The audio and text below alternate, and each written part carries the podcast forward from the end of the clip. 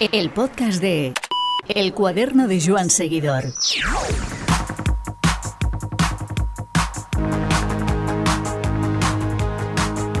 Como cada año por estas fechas, conectamos con Goga Ruiz para pasar revista a lo que ha dado de sí la temporada de ciclismo latinoamericano. Una campaña que ha demostrado lo alto que está el listón y las expectativas sobre una generación que parece que está tocando techo, sin que un relevo empuje por detrás. Hace cuatro o cinco años imaginábamos el ciclismo latinoamericano, el de Colombia principalmente, que se iba a comer el mundo, pero como comentamos con Goga, las expectativas no siempre se cumplen y el año lo ha terminado demostrando. En nuestra charla tratamos del presente de Nairo y las perspectivas de otras estrellas como Carapaz, Higuita, Gaviria y Dani Martínez. Para el final, por eso, dejamos las proyecciones sobre Gan Bernal, el ciclista que nos puso el corazón en un puño a inicios de año y cuya vuelta a finales de campaña nos ha devuelto la ilusión de volver a verle delante. Este podcast cuenta con el patrocinio de tubalum.com. Tubalum, recordad, es la web líder en compraventa de bicicletas de segunda mano certificadas y revisadas por mecánicos. En caso que quieras vender tu bicicleta, súbela a Tubalum y en 48 horas te la tasan y te hacen una oferta de compra directa. Ellos se encargan de todos los trámites, recogen la bicicleta en tu domicilio y hacen el pago en tu cuenta bancaria, sin tener que quedar con desconocidos. Recuerda, si estás pensando en comprar o vender una bicicleta, tubalun.com. El podcast de El cuaderno de Joan Seguidor. Saludamos ya a nuestra amiga Goga, ¿qué tal? ¿Qué tal, Iván? ¿Cómo estás? ¿Bien? Encantado de oírte siempre por estas fechas, siempre pasando balance y, bueno, pues sabiendo un poco más de, lo que se cuece en, al otro lado del charco que decimos aquí sobre un ciclismo que sentimos muy nuestro y que evidentemente lo tenemos a, tocar ¿no? en, tantas carreras eh, europeas y también en alguna otra parte del mundo eh, cada año. Y como siempre, Goa, pues eh, nos gusta pasar contigo un poquito revista lo que ha sido el, ciclismo latinoamericano y cómo ha ido el año que, dejamos atrás. No sé tu primer balance, tu primera impresión por dónde iría. El primer balance, Iván, es que cada vez hemos avanzado tanto que ahora siento que estamos em, escasitos de, una nueva generación no se ha dado eh, un proceso, digamos, de, las bases todavía en algunos países. Eh, por ejemplo, pues Colombia normalmente siempre metía algunos corredores ya como aprendices, como stallers, y este año no se ha dado esa noticia. Ecuador hace un gran esfuerzo, pero obviamente está en un proceso de crear semilleros importantes en su, en su país. Em, pero sí tengo un poquito el recelo de, que los resultados no fueron quizá tan esplendorosos en cuanto a las tres grandes, pero sí, sí que podemos señalar algunos que, definitivamente están eh, haciendo una carrera muy inteligente. ¿Compartes entonces esa impresión que igual podíamos tener hace cuatro años, cinco, en los cuales hablando un poquito de forma vulgar, pero para que todos nos entiendan, parecían que los ciclistas eh, colombianos principalmente, que es la gran potencia de Latinoamérica, y algunos otros como Ecuador con, Richard y demás, eh, se iban a comer el mundo y sin embargo e, e, ese festín no se está dando como igual se imaginaba entonces. Pues yo creo que por, por, principio pues se nos atravesó el problema de Egan Bernal. Yo creo que pues ahí se pierde una figura muy importante. Em, y obviamente pues ahí hubo cambios de equipo, algunos, eh, algunos corredores también eh, quizá todavía no supieron a lo mejor eh, encontrar su mejor calendario. y creo que pues sí estamos, estamos o sea, no estamos mal, pero, pero debería ya haber empezado otro tipo de, camada, ¿no? Notas que esta generación que hace 10 años por estas fechas empezó a, surgir, eh, recuerdo 2013 con los Senao, con Nairo Quintana, eh, incluso recuerdo Betancourt eh, y, otros ciclistas que hicieron tan, tan buen Giro de Italia, tan buen tour. ¿Crees que esta generación que surgió entonces está un poco, ha tocado su cenit, su techo? Mm, yo creo que sí, yo creo que ya hmm. eh, eh, estos, estos treintañeros ya, ya tuvieron su, momento. Y los, y los evidentemente el, relevo no siempre, es, no siempre es sencillo y más cuando los, a, los que hay que sustituir están tan arriba, ¿no? Eh, se acucia un poco ese cambio de, de ciclo, ¿no? Sí, definitivamente. Y bueno, también habría que pues aplicar un poco la, la noción de que los corredores colombianos también, o sea, son proveedores de, de, puntos, de victorias, pero quizás ahora en este año no necesariamente de, de, grandes, de grandes vueltas. Sin embargo, yo creo que también hay, de repente hay una que otra purga en la, en la carrera profesional de algunos de los corredores y hay que entender, digo, tampoco podemos estar todos los años con la misma, pero por lo menos eh, creo que pues se puede, se puede salvar mucho em, la cuota de Latinoamérica en lo individual, pero no en las grandes. Si te parece, em, Goga, hablamos eh, de nombres puntuales, te formulo una pregunta y, sobre ella desarrollamos nada, un pequeño, una pequeña charla sobre cada uno de los nombres.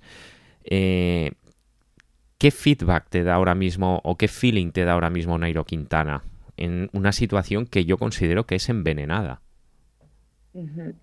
Creo que eh, em, yo creo que más o menos estamos en esa misma percepción. Eh, es una situación que si bien mm, creo que podemos aplaudir la situación eh, que, de preocupación de la UCI, hay, hay cosas que no se pueden poner en la mesa sin realmente tener una logística y, una lógica para, para, hacer las cosas. Y creo que lo del tramadol se ha atravesado con un, o sea, un protocolo que no está bien delineado, que no está bien puesto, que no, no, no, no quedó bien en la primera levantada de, de, cabeza que le dieron a un corredor de la talla de Nairo y creo que sí queda un poco pues como pues atravesada la imagen de un corredor que creo que hizo una pues excelente participación en el tour tomando mm. en cuenta pues que está en un equipo que no es necesariamente el más fuerte y eh, desafortunadamente pues se le vino encima psicológicamente también eh, el problema y, la paliza de, quitarte los puntos y una, una posición de top ten. A mí, sinceramente, el tour que hizo Nairo me gustó. Y me gustó esa forma de interpretar su nuevo papel en el pelotón. No tiene el punch de hace 4 o 5 años y, por tanto, entiende que sus objetivos tienen que ser otros. Y además, estando en un equipo menor, pues no es sencillo poder manejarte entre los grandes nombres. Eh, pero sí que me da la sensación de que él en este proceso ha perdido el control de algo que al final le está pesando. No sé, y, son esos errores que en profesionales se dan poco, pero se dan y que a veces resultan imperdonables en el sentido de que le puede pasar muchísima factura en el futuro. Es, es definitivamente nada cómodo lo que está, lo que está pasando. Él mismo ha ha dicho que no necesita seguir en el ciclismo para, o sea, su vida está hecha, tiene una proyección personal en, su país, puede sacarle provecho a, la imagen, a su intervención social, económica, pero obviamente eh, el hombre piensa que todavía tiene que hacer con las piernas y yo creo que está en muy buena posición de hacerlo todavía. Sin embargo, pues hasta que no nos revele el equipo en el que va a estar, pues porque pues supuestamente ya está hecho el, asunto, pues no vamos a saber qué, tipo de posibilidades tiene, pero yo creo que también mm, por lo que ha entregado Nairo y, la situación que se puede avecinar de no volver al Tour de Francia por la situación del equipo donde esté o porque a lo mejor ya no se le va a antojar regresar al hmm. Tour. Eh, creo que pues todavía hay muchas cosas que puede hacer. Nairo le faltan algunas carreras y él mismo dice, quiero ganar una París-Niza, quiero ganar, ganar carreras que todavía me hacen falta. Hmm. La última sobre Nairo. Eh, aunque eh, todos hablamos de positivo light y que no es y que no es dopaje y que estamos hablando de otra cosa, esto no podemos negar que al, profano, a la persona de la calle que no sigue el ciclismo con la intensidad que lo hacemos nosotros, daña su imagen seguro es, es, algo con lo que se ha tenido que luchar mucho en los medios en, Colombia, porque eh, decir un positivo por una sustancia, pues obviamente todo el mundo ya checa eso con que es un dopaje y obviamente no este, este no es el caso, y mucha gente que no, como dices, no está tan bien informada, pues sí, compra, compra de inmediato la, imagen negativa. Sin embargo, creo que eh, hay mucha gente que sigue apoyando a Nairo eh, y bueno, en, Colombia su imagen como representante de toda una población que es enorme, que se ve reflejada en él, yo creo que esa, eh, esa nunca la vamos a perder y te puedo decir, este año que Sergio Higuita ganó la vuelta a Cataluña, hmm. estaba por allá que nos vimos. Sí. Eh, la, cada vez que uno ve eh, la presencia del público con Nairo, es que no, por más que Sergio había ganado, hmm. había tres veces más de gente detrás de Nairo en, el bus. Es una cosa impresionante que este hombre todavía sigue arrastrando. Sí, más en eh, carreras europeas donde hay muchos colombianos residiendo aquí y, se desplazan en masa. Eso lo vemos en, muchas carreras y en y, prácticamente todos los días, ¿no? El poder de convocatoria que sigue teniendo Nairo, que para mí, eh, sin lugar a dudas, es el mejor ciclista colombiano de la historia. Si te parece, trazamos líneas sobre Nairo y mira, ya que me introducías eh, Sergio Higuita, es eh, un ciclista que me encanta, me encanta lo combativo que es, la visión de carrera que tiene pero no sé si convendrás conmigo de que le falta ese, ese punto de regularidad que le ayude a optar a, los triunfos para los cuales creo que todos creemos que está capacitado, ¿no? Sí, eh, este año, sin embargo, creo que pues dentro de la perspectiva del cambio de mentalidad de bicicleta, de, de mira directamente a un pues a objetivos diferentes, eh, no creo que lo haya hecho mal, le dio a la, al, Bora su primera eh, carrera de, tres, de una semana, que después también se repitió con, eh, con otro tipo de, presencia en las tres grandes con Jai Hindley, pero hmm. de cualquier manera creo que, que Sergio sabe cuáles son sus atributos. No es un corredor de tres semanas, eso está muy claro, es un corredor que va a producir en, la en las carreras de tres semanas victorias de etapa em, y creo que por ahí es donde lo va a acomodar el equipo, pero su principal objetivo seguirán siendo las carreras de una semana, las competencias de un día. La verdad me dejó muy, muy bien, su, o sea, me dio muchísima ilusión el que haya terminado cuarto en el Giro de Lombardía hmm. este año, en donde, bueno, Tadej Pogachar hizo lo que quiso en esta carrera, pero, pero sí creo que Sergio Higuita eh, podría ser ese colombiano que, que pueda refrendar lo que hizo en su momento Esteban Chávez en una en un, He pensado en él, Goga, he pensado en él. Cuando estabas describiéndomelo me acordé de Esteban. Sí, efectivamente. Yo creo que por ahí va. Yo creo que hay, hay, carreras que le van como anillo al dedo. Ya, ya probó este año la, la Lieja y, fue quinto. O sea, y luego cuarto en, Lombardía. Yo creo que por ahí es donde debemos de, de, meter a, a, Sergio. Mm, claro, en Colombia todo el mundo quiere que el hombre gane algo en las tres grandes, pero yo lo veo difícil. Su mejor actuación en una grande ha sido decimocuarto en su primera actuación en la Vuelta a España con una victoria de etapa, pero eh, en el Tour es muy complejo pelear por clasificación general, pero sí creo que quiere ir por victorias de etapa en las tres grandes. Em, igual que me comentas que no ves a Sergio Higuita para, para grandes vueltas y esfuerzo de tres semanas, ¿piensas lo mismo de Dani Martínez? Pues eh, bueno, Dani ya ha demostrado realmente pues la, la, valía que tiene como el segundo de a bordo. Em, la situación con Dani es que en el equipo en donde está, pues, es difícil encontrar cabida de, cómo, ¿no? Todavía tiene un año de, contrato con la escuadra eh, Ineos y bueno, pues sería una situación, no sé, es compleja para, para mí en este momento decir que él, que él tenga la puerta abierta eh, que, se pueda esconder, que se pueda meter detrás de un Garant Thomas, que se pueda meter también detrás de, de, un, de, no sé, de hater o de corredores que son, pues, obviamente los de casa y los que seguramente el equipo querrá promover para el futuro, eh, no lo dudo ni un, ni un momento. La situación es que Dani tenga el, e, ese día brillante para, para sacarse de, salirse de la, de la sombra de los líderes que ha tenido la escuadra, a los que le ha tenido que trabajar porque mm, eh, Dani eh, en, el, esfuerzo de tres semanas todavía no le hemos visto llegar hasta el final. Siempre le ha ocurrido algo, o una, o una caída, un percance, pérdida de tiempo, incluso también enfermedad en este último Tour de Francia.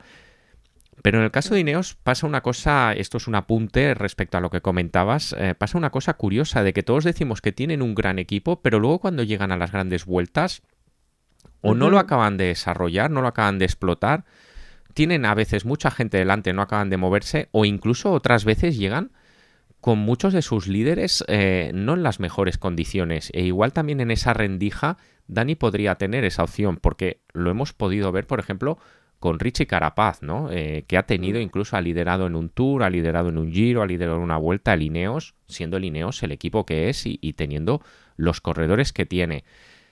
Para tu entender, eh, Richard Carapaz ha, ¿Ha cumplido las expectativas que tenía Ineos con él cuando lo fichó hace tres años? Eh, yo creo que lo que querían con Richard era que repitiera una victoria en el, en el Giro de Italia. Y, em, pues este año definitivamente no, no pudo deshacerse de Jack Hindley. Eh, creo que también el Bora dio un paso muy importante, eso también nos alegra para que se vayan equilibrando las cosas y que haya, un, equipos que, que, puedan promover otro tipo de rivales, eso me parece estupendo, pero pues Richard se quedó pues ahí al escalón eh, al 2. Se quedó a las puertas, pobrecito, ¿eh? Sí, sí, lo peor es que en, ese, en este giro de este año pues no pudo llevarse una victoria de etapa, cosa contraria que, le, fue en la Vuelta a España, que también perdió esa clasificación general, pero pues se llevó tres victorias de etapa, la clasificación de la montaña, entonces o sea, sí hay que celebrar de Richard porque, bueno, no se va, o sea, no, no, es, no se va con la bolsa vacía. Yo creo que se va con muchos puntos, con mucho, con mucho respeto dentro del equipo porque luchó hasta el final. Pero, pero sí, definitivamente yo creo que también Richard debe haber sido algo internamente en el equipo que, o sea, el cambio, el cambio que se da es porque no se sintió realmente del, todo apoyado en ciertas situaciones a lo mejor tácticas del equipo y esto pues decidió buscar ahora al, Education, ¿no? Esperemos que ahí sí sienta que el equipo está alrededor y yo creo que es lo que le conviene también al Education, apoyar la figura de Richard. ¿Para ti el año de Richard Carapaz, como he leído a mucha gente, ha sido un fracaso? Eh, ay, es que es bien difícil. La verdad yo lo veo a Richard eh, con, también con, un ojo de un vaso de medio lleno y medio vacío. Eh, definitivamente em, lo que hizo, además de lo que acabamos de hablar, lo que hizo, por ejemplo, en la vuelta a Cataluña, que se fue con Higuita y que se fueron 130 kilómetros y que al final ganó la etapa y esto, o sea, son cosas que, que no, no, no, se, no se valoran quizás de la, de la manera eh, que, que, sería pues obviamente exacto, pero yo mm. creo que no, yo, o sea, para mí Richard no, no tuvo una, un año malo, no, no yo creo que lo hizo bastante bien. Incluso con esas tres victorias de etapa, lo único que mucha gente me respondía, sí, bueno, tres victorias de etapa, pero ha fallado en la general. Bueno, pero bueno, al menos eh, supo cambiar el paso y, interpretar mm. otro guion que es el que le establecía la, la carrera. Eh, respecto a Richard, acabamos. Eh, ¿Cómo le ves en Education First? Bueno, pues eh, es un equipo que, bueno, había tratado de mantener una figura constante con Rigoberto Urán. Obviamente Rigo ya también tocó el techo de sus resultados en las grandes en cuanto a podio se refiere. Sí. es un corredor que le cumple al equipo, pero quizá pues ya también las circunstancias de la edad ya no le van a dar para el extra, ¿no? Y yo creo que una figura como la suya sí que podría ser una buena comparsa para un corredor que todavía tiene muchos kilómetros para buscar un podio en una grande. Eh, yo pienso que es un, es un equipo que mm, podría dejar de ser tan ofensivo cada día para ser ofensivo simplemente alrededor de, una figura, ¿no? Yo creo que hmm. yo creo que eh, está en un está en un lugar correcto, aunque es un equipo que a veces es un poco desparpajado en la estrategia. Em, Miguel Ángel López ha tocado techo a tu juicio. Eh, pues mira, en cuanto a la figura deportiva, no. no lo creo. A veces la, la, otra parte, la que es la personal, pues creo que es ahí donde el hombre es, no, no sé si, si no ha resuelto, pues no sé, algunas frustraciones. Es un corredor que tiene tanto, em, o sea, tanto fuego interno que no, a veces a lo mejor lo, lo ha rebasado. A, mí me sigue convenciendo como un gran escalador, es un, es un corredor al que yo admiro muchísimo, es eh, es muy valiente y, de esas cosas pocos pueden presumir, eh, pero eh, a veces se nos, se nos descuadra un poco, como que le, le rebasa ese fuego, ¿no? Se nos descuadra, pero yo creo que con una buena, con una buena dirección de preparación, porque este año el equipo también, hay que decir que la están a veces también no, no, tapa huecos tapa huecos, no hace, no hace un calendario, a veces tapa huecos y eso es, muy perjudicial para los corredores. Veremos la, vuelta de Fernando Gaviria al primer plano en Movistar. ah, esa, esa es la, la, incógnita que yo más espero se pueda resolver con, con buenos resultados el próximo año. Eh, bueno, Fernando sabe que es un equipo que no está, que no es eh, filosóficamente, no está preparado para tener un corredor como Fernando, porque es que no, no o sea, tiene, tiene corredores rápidos y bueno, pues Iván García Cortina tiene un perfil diferente a Fernando, no es un sprinter, sprinter. Entonces, eh, Fernando tiene que estar muy consciente de que pues eh, ahora no va a tener tren, eh, va a tener por ahí alguien que lo ubique y va a tener que pelear. Pero yo lo que le pido a Fernando siempre es que, que, nunca deje de pedalear hasta que pase la línea, porque es que pueden pasar tantas cosas y hay veces que de repente lo veo que deja, deja, deja el impulso antes del momento porque siente que ya le han sacado y a veces esas cosas le, perjudican. Eh, tanto en puntos que ahora son tan acariciados, como psicológicamente hay que pelear hasta el final. Más en este ciclismo que todo se resuelve muchas veces por un pequeño detalle. Claro, claro. Eh, pero bueno, eh, si se está arriesgando Movistar a tener un corredor, pues que es, eh, ese, o sea, es un gran sprinter, y que necesita una sacudida de tapete, como decimos a veces también, pues para, para, para sentirse otra vez, ¿no?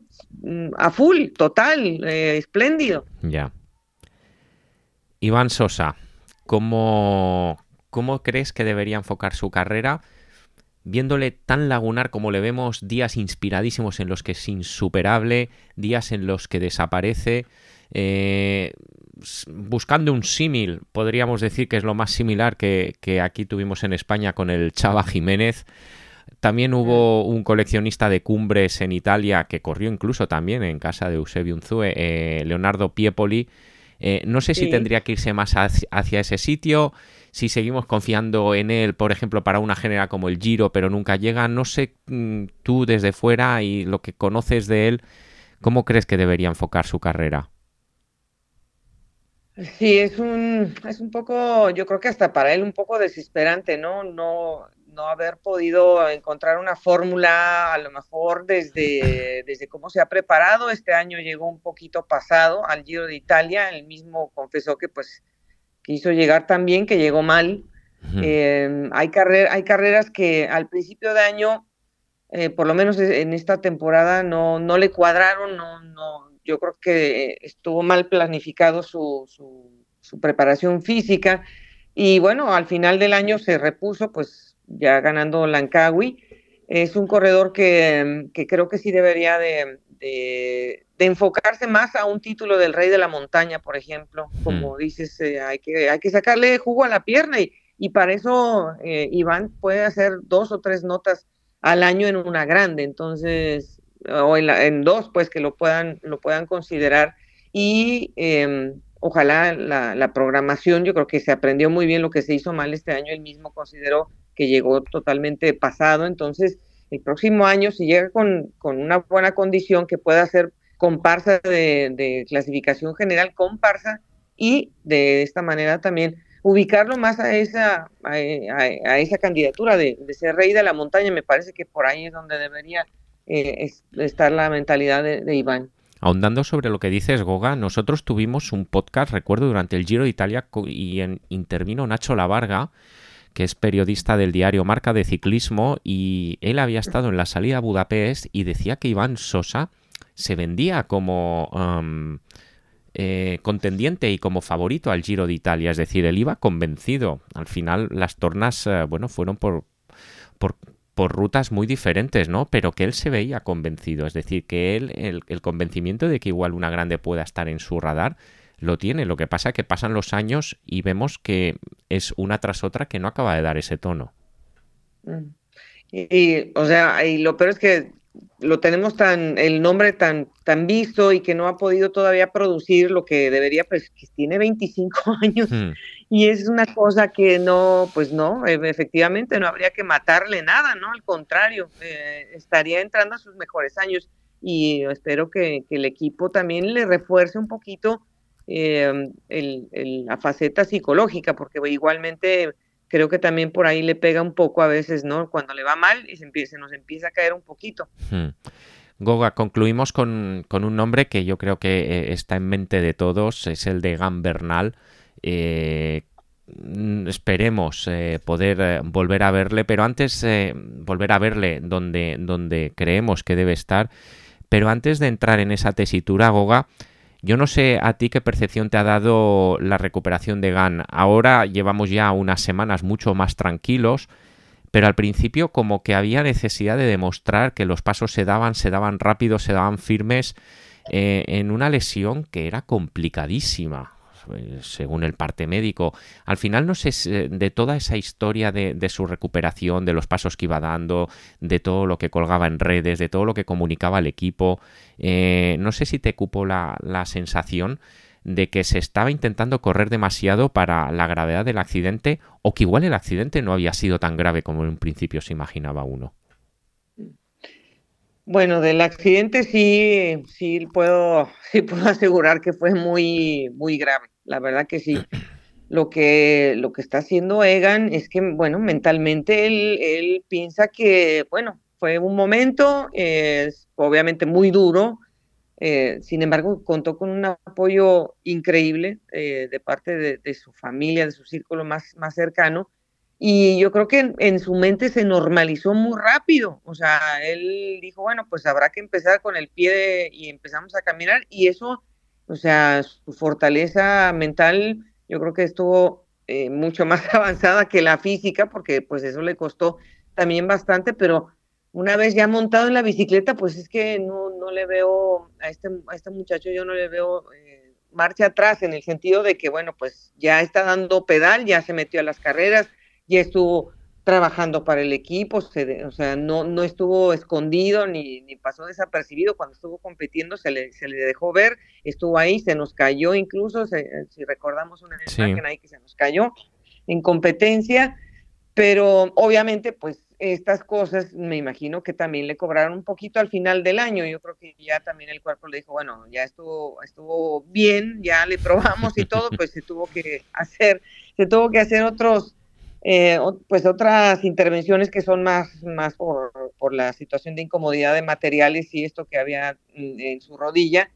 Pero yo eh, pienso que Egan está, no, no se está presionando en, eh, por lo menos para cerrar este año, con un calendario muy fijo. Se fue de vacaciones, estuvo por allá en, en Machu Picchu con la novia, estuvo o sea, está, ha encontrado sus momentos para relajarse, no, no está obsesionado porque eh, porque ya se dio cuenta que va a poder, entonces ahora de a poco está regresando a la bici. Eh, yo lo único que pido es que no vaya a hacer sus, sus grandes apocalipsis todavía, que son de esas jornadas, ¿no? De sí, de ocho horas. Sí.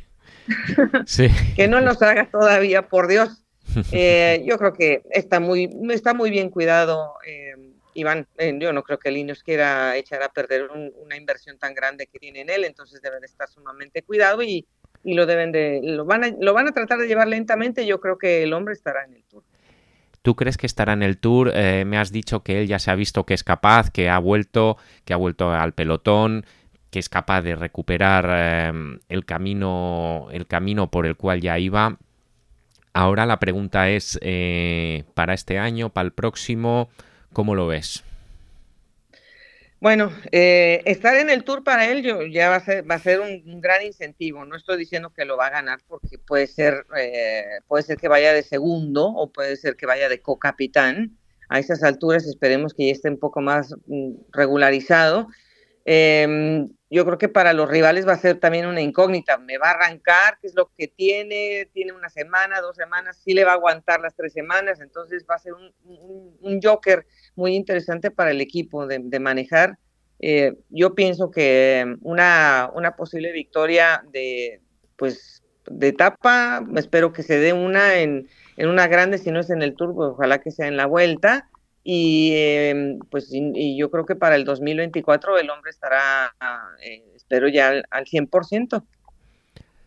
Y viendo cómo se atizaron Vingegaard y Pogachar en el Tour, pues que es que con Egan tenemos que pensar ahí, aunque después eh, el futuro lo, sitúe donde lo sitúe.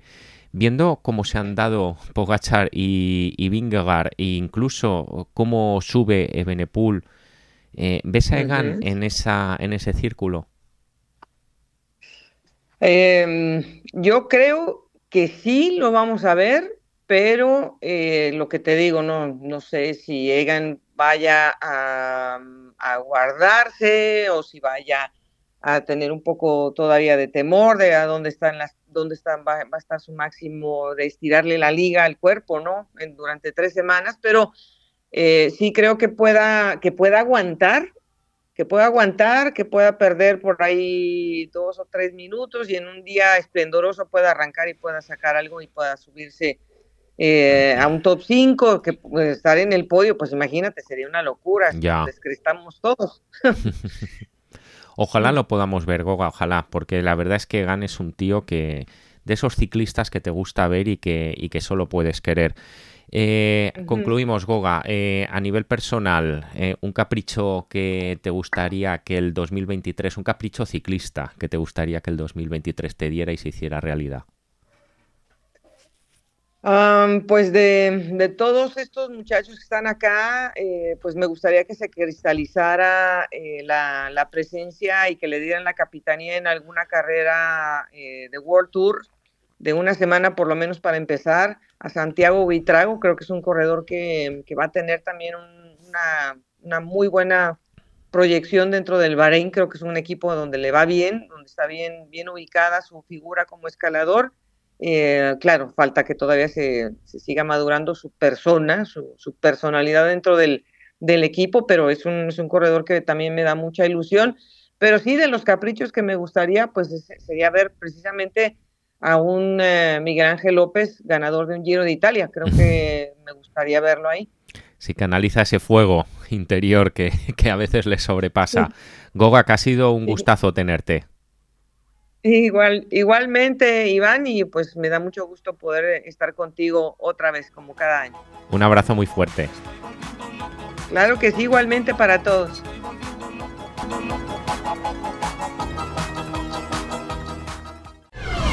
El podcast de El cuaderno de Joan Seguidor.